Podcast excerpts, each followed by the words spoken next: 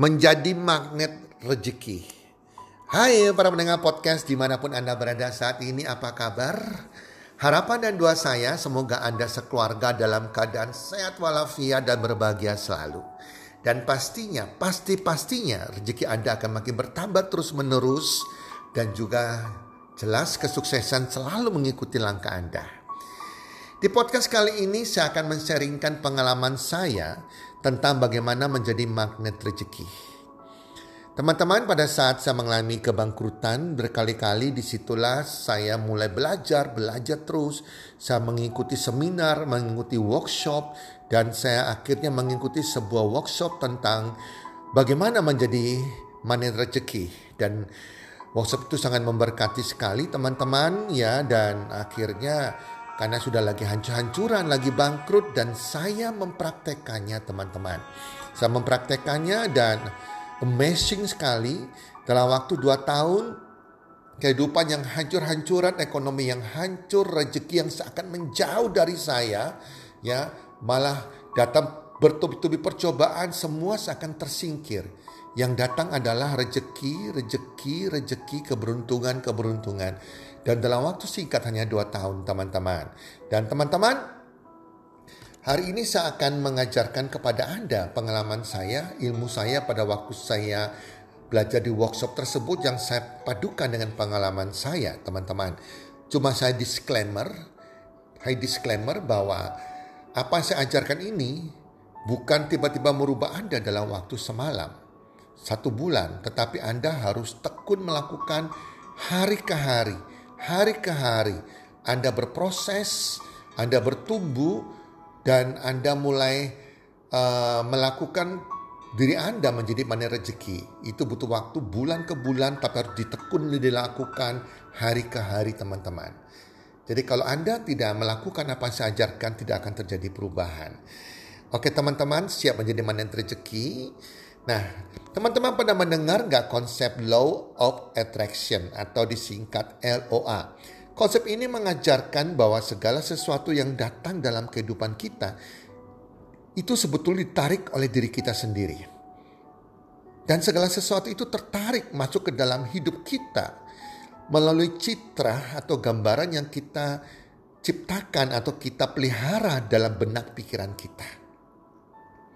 Singkatnya apa yang anda pikirkan, itulah yang semesta akan berikan kepada Anda. Boleh juga dibilang pikiran kitalah yang menarik segala sesuatu itu terjadi. Jika Anda berpikir positif, Anda akan menarik hal yang positif. Jika Anda berpikir negatif, Anda akan menarik hal negatif datang kepada kehidupan Anda. Tentu saja itu atas seizin yang maha kuasa tentunya. Itulah law of attraction atau hukum tarik menarik. Teman-teman, menurut Anda mengapa satu persen populasi yang ada di dunia ini menguasai sekitar 95% uang yang beredar di dunia ini? Apakah menurut Anda itu hanya kebetulan? Tidak karena mereka menggunakan hukum tarik-menarik, baik mereka sadari maupun tidak. Satu persen orang-orang terkaya di dunia ini, mereka memikirkan pikiran-pikiran tentang kekayaan dan berkelimpahan dan tidak memperbolehkan pikiran-pikiran sebaliknya yang negatif masuk dalam pikiran mereka. Mereka ada orang-orang yang dulu pada waktu mereka masih kecil adalah orang-orang yang miskin teman-teman. Bukan langsung jadi orang yang terkaya di dunia, miliarder dunia, tidak sama sekali. Tetapi walaupun mereka dari kecil miskin, mereka tidak tidak menerima kemiskinan itu. Mereka selalu berpikir saya akan jadi orang kaya, saya akan jadi orang kaya, saya pasti sukses, saya pasti sukses, saya pasti kaya. Mereka tidak bersedih dengan kemiskinan mereka. Para pendengar podcast, Anda pernah melihat seseorang yang kehilangan harta kekayaannya dan dalam waktu singkat bisa memperoleh kekayaannya kembali? Pahitnya rasa kehilangan itu membuat orang itu bangkit dan senantiasa mendominasi pikirannya bagaimana mengembalikan kekayaan dan keberlimpahannya miliknya sesegera mungkin kembali lagi. Dominasi yang ada di dalam pikiran inilah yang menarik semua kekayaannya kembali. Tentunya pikiran yang positif. Ya, kita adalah magnet hidup. Kita menarik orang dalam kehidupan kita. Kita menarik situasi yang positif maupun negatif dalam kehidupan kita dan kondisi yang yang baik atau kondisi yang jelek dalam pikiran kita, kita menarik semua ke arah kehidupan kita. Apa pun Anda pikirkan, yang Anda fokuskan, yang Anda habiskan energi Anda, baik itu positif maupun negatif, akan hadir dalam kehidupan Anda. Teman-teman, pernahkah Anda merasa galau sepanjang hari? Saya pun pernah, teman-teman. Tentu saja karena yang mendominasi pikiran kita adalah pikiran negatif, pikiran yang sedih, pikiran yang galau, pikiran yang hampa, pikiran yang marah, pikiran yang merasa kehilangan, itu semua menyatu dalam satu, menjadi satu dalam pikiran kita. Maka kita menjadi galau sepanjang hari.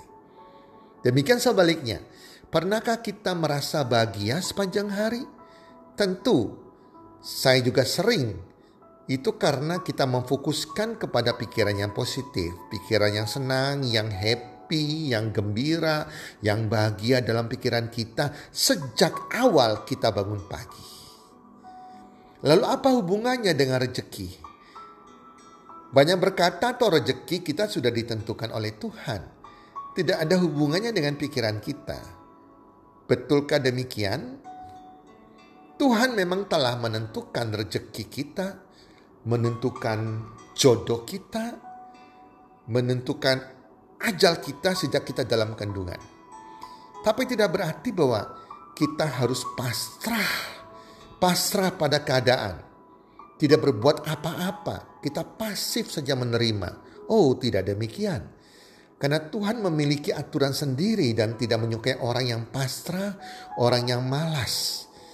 Tapi harusnya pasrah, ikhlas, bersyukur, dan terus berusaha. Rezeki kita sudah disiapkan Tuhan.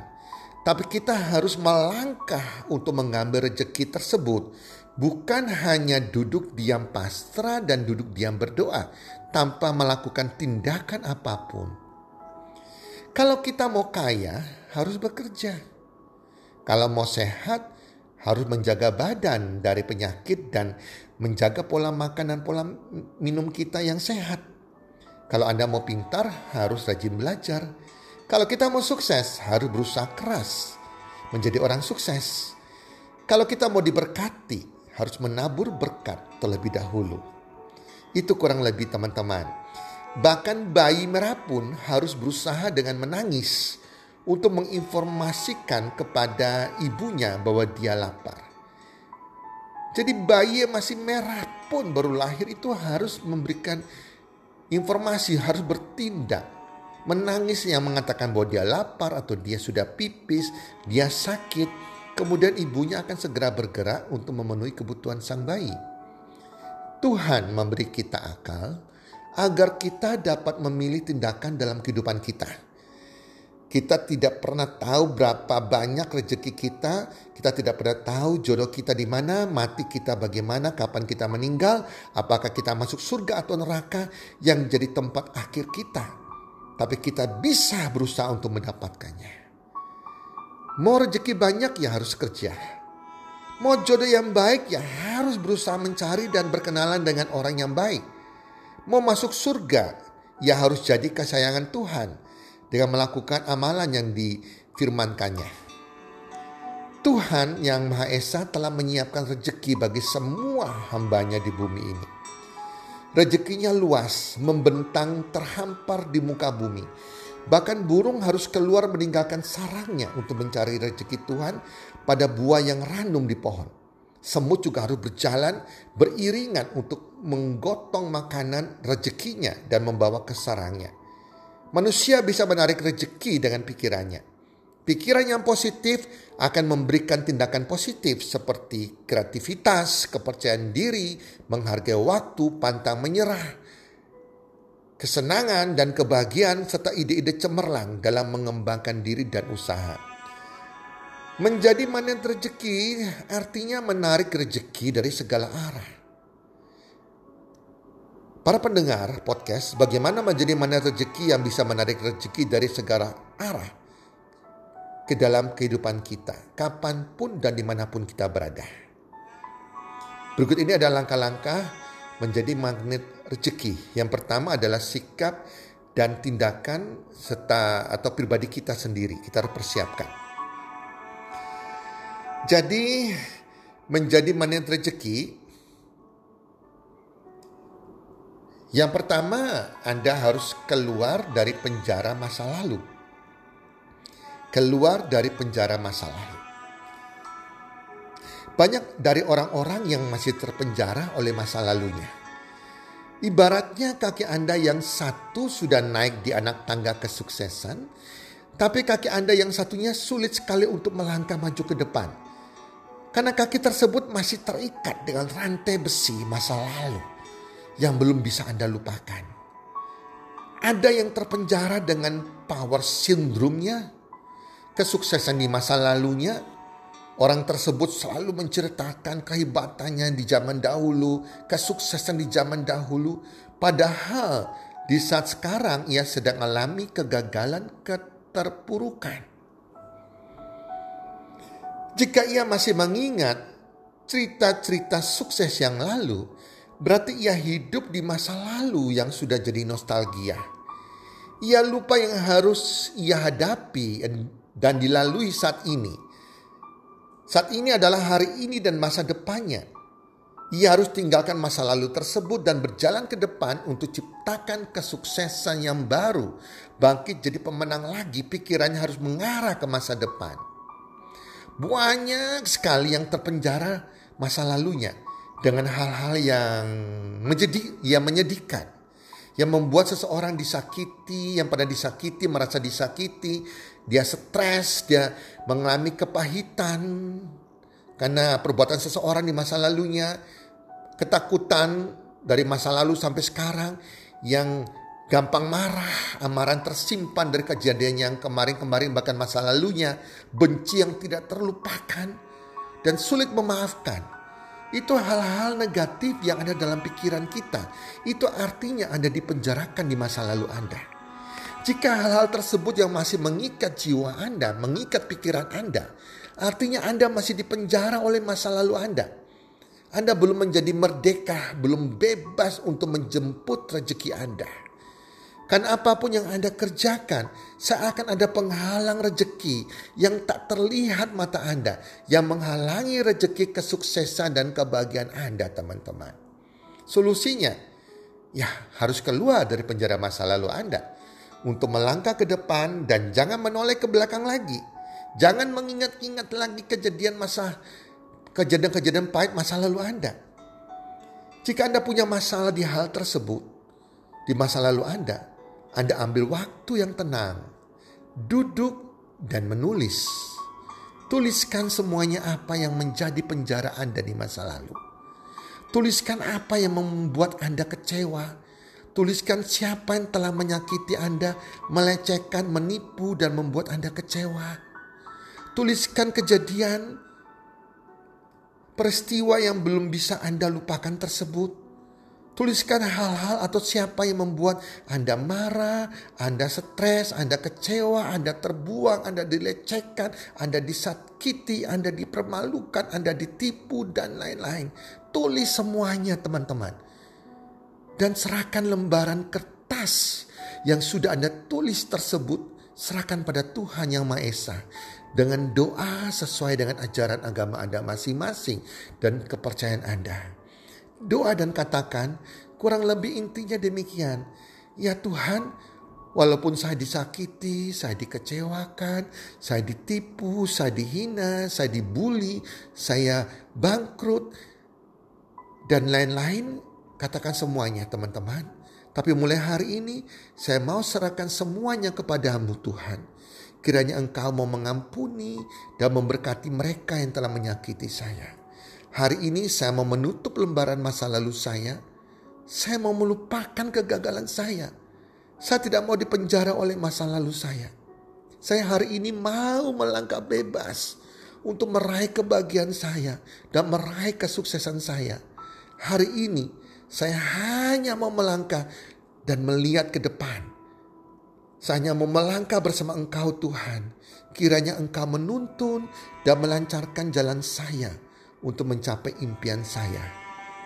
Amin.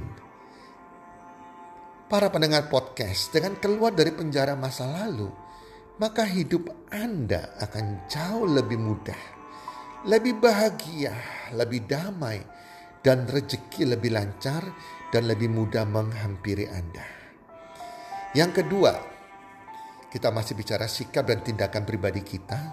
Yang kedua adalah kelilingi diri Anda dengan teman-teman yang sukses, teman-teman yang positif, dan lingkungan yang benar, bukan lingkungan yang negatif. Anthony Robin, penulis buku bestseller dan inspirator dan motivator termahal di dunia, mengatakan bahwa lingkungan Anda akan menentukan seperti itu Anda nantinya. Dan hal itu benar sekali teman-teman jika kita kumpul dengan lingkungan orang yang rajin, kita pasti jadi rajin.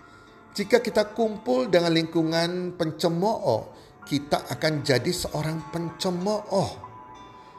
Kita akan jadi demikian teman. Kita kumpul dengan orang yang perokok, kita akan jadi perokok. Kita kumpul dengan orang yang suka menyebarkan berita hoax, berita fitnah, kita akan jadi penyebar fitnah kita kumpul dengan lingkungan yang negatif, maka kita akan menjadi negatif pula. Walaupun Anda sudah meningkatkan plafon rezeki, tapi lingkungan or komunitas Anda adalah lingkungan orang-orang negatif, maka Anda akan tertarik turun turun plafon rezekinya. Rezeki Anda akan terhalang juga. Karena pikiran Anda mulai masuk kata-kata negatif dari lingkungan tersebut. Jadi hati-hati dengan lingkungan Anda dan komunitas di mana Anda berada. Demikian juga dengan teman-teman dekat Anda. Sebutkan enam teman dekat Anda yang sering Anda bergaul dengan mereka. Jika plafon rezeki mereka atau penghasilan income mereka hanya sekitar 3 jutaan rupiah sampai 5 jutaan rupiah, maka penghasilan dan plafon rezeki Anda juga akan sekitar itu pula, teman-teman.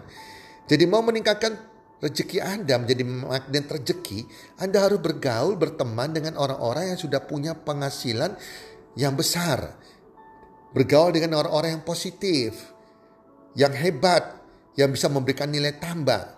Jangan bergaul dengan orang-orang yang yang negatif, teman-teman. Belajar dari orang-orang yang sukses, orang yang kaya. Tapi bagaimana caranya? Tentu Anda bertanya. Kita kan tidak kenal dengan orang-orang yang kaya, orang-orang yang sukses, orang-orang yang hebat, kita gak kenal mereka. Apa mereka mau berteman dengan kita? Para pendengar podcast, Zaman sudah berubah. Sekarang ini zaman now. Anda bisa berteman dan bergaul dengan siapa saja. Orang-orang hebat yang Anda inginkan. Dengan cara tanpa perlu bertemu secara fisik. Tapi bisa dengan cara non fisik. Seperti dengan membaca buku-buku mereka, mendengarkan audio CD mereka, mendengarkan YouTube mereka, hadiri seminar ikuti subscribe pengajaran-pengajaran mereka di YouTube dan lain-lain, kita bisa berteman dengan mereka lewat hal tersebut. Yang jelas pemikiran mereka itu masuk dalam pemikiran positif kita. Itu semua akan membuat mindset dan cara pandang Anda berubah menjadi cara pandang orang-orang sukses dan hebat yang sudah alami kebebasan uang. So, pasti mana rezeki akan mulai terbentuk dalam pikiran Anda dan rezeki Anda mulai meningkat. Jadi mulai perhatikan komunitas atau lingkungan Anda dan jangan sampai pikiran Anda tercemari dan mulai tentukan siapa enam teman terbaik Anda yang ingin Anda berteman dengan mereka, mau bergaul dengan mereka walaupun hanya lewat audio, seminar, sosmed, YouTube dan lain-lain. Teman-teman, ya teman-teman, itu adalah bagian pertama dari bagaimana menjadi manen rezeki. Kita akan ketemu di bagian kedua. Salam sukses. One, two, three.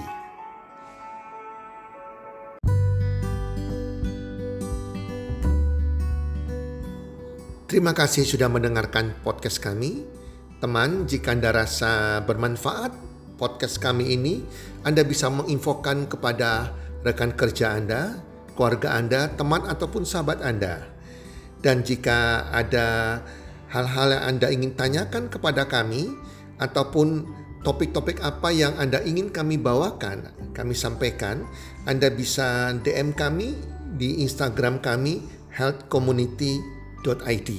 Salam one two three, salam sehat, sejahtera dan bahagia.